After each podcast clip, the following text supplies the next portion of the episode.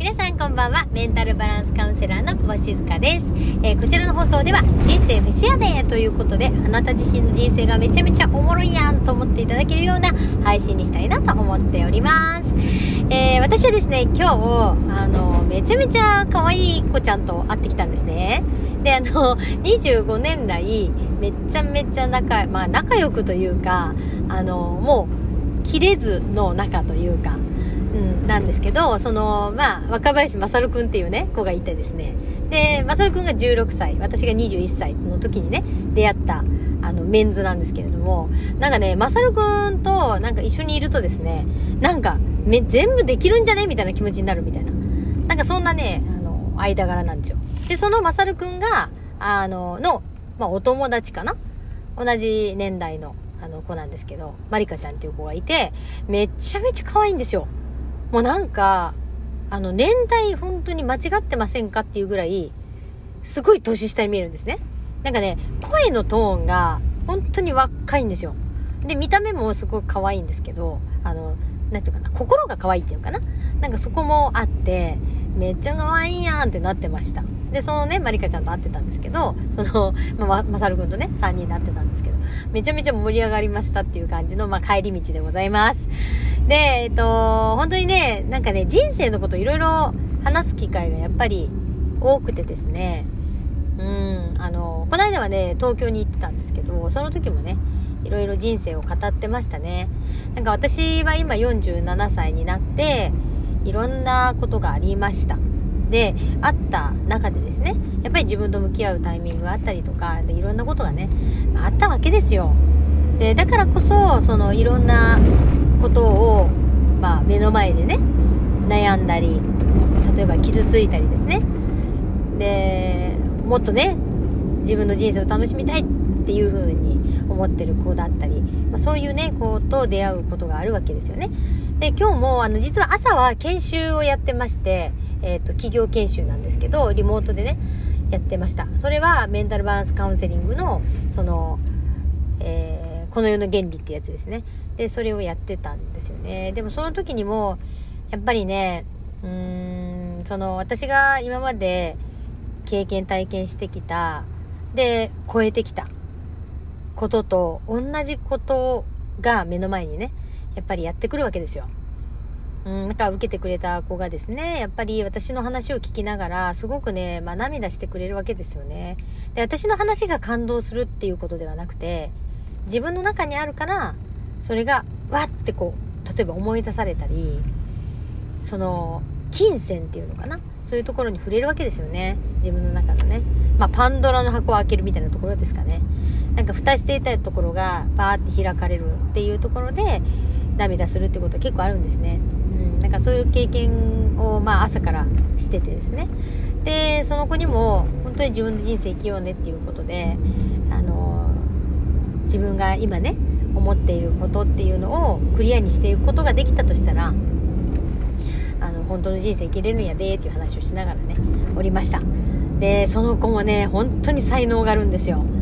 もう本当にぜひねあの見ていただきたいなっていうふうに思うんですけどね。うんだからなんかね出会う人出会う人やっぱり自分の中のこの才能だったり魅力だったりっていうのに気づいてる子もいるんですけどまだ気づいてないでないと思っているっていう子が結構多いんですよね。うんなんかそこをね開けることができたらいいなっていうふうに思ってます。なので人生の話をねまたいろんなところでさせていただきながらですね。一緒に、まあ、人生フェスやでいうことで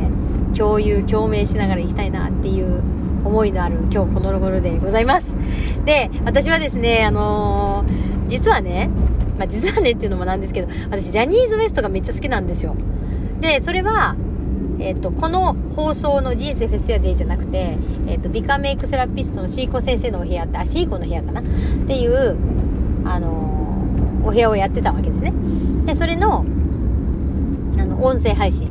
やってたんですけど、で、そこにも、何回も何回もそれは登場してるんですけども、えー今ですね、新しい、まあ言うたら新曲が出るわけですよ。で、それがね、だいぶ前に出たのに、いつ出たんだっけな、これ。ちょっと1月入ってからだったかな。に出たのに、全然聞いてなくてですよ、私。あの、ものすごいいろんなことがあってですね。まあ私ほらコロナになっちゃったりとかいろいろあってですよ。で、その時に見ればよかったのに、まあ見れてなかったんですね。うん。で、DVD とか、あの、メイキングとか入ってるんですけど、それを見れてなくて、で、曲もやっと聴けたわけですよ。そしたらね、私、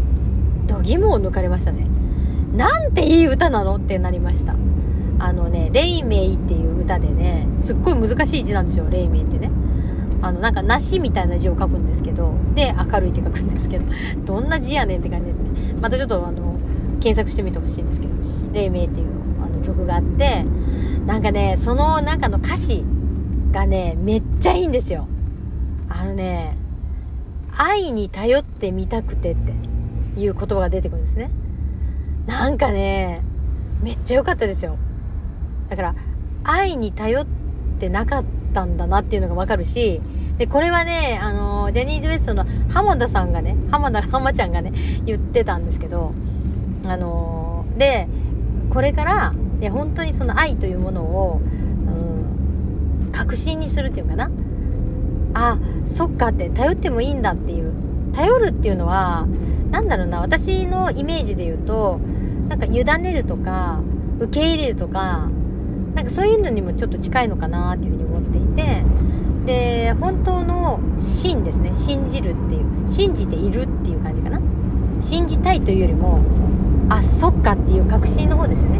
なんかそういう風なものを感じてでそこに希望の光が見えてでそれを育てていきたいっていう思いがあるのかななんて勝手にね、まあ、背景を思いながら聞いてたんですよね。うん。だから今までその逃げてきたこともそうじゃなくてあの何て言うかなぶつかり合いながらだからその手を逃さないんだよみたいななんかそういうお話お話でかそういう歌でしたね。うん。なんかめっちゃいい歌ですよ。本当に聴いてもらいたい。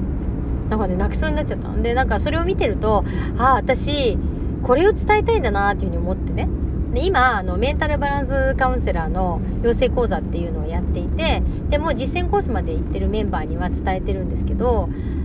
えっとね、えー、この世の原理と自分の人生を生きるっていうのがまあテーマになってるんですね。えところが実はですよ。実は最終的にどうなるのかっていうととてもとても素晴らしい真のパートナーシップに行き着くんですよ実はねうんあのもうね、ちょっと学んでくださった方しか、あの、通じない話になっちゃうかなと思うんですけど、あの、中に出てくる、あの、なんていうかな、答えみたいな、公式みたいなのがあるんですよ。で、それが、実は愛のものなんだよっていう話ですね。だから、その黎明を聞いた時に、あ、めっちゃパートナーシップやなっていうふうに思ったんですね。委ね、委ねられ、みたいなね。そういう感じですよ。なんかそんなものを感じながら今、ああ、なんかちょっと音声撮っとくかなみたいなっていうふうに思いまして。で、それで撮ったよって感じです。もしなんかね、YouTube とか載ってんのかなあのジャニーズ WEST 黎明でね、検索してもらえるといいかなというふうに思います。なのでぜひね、えー、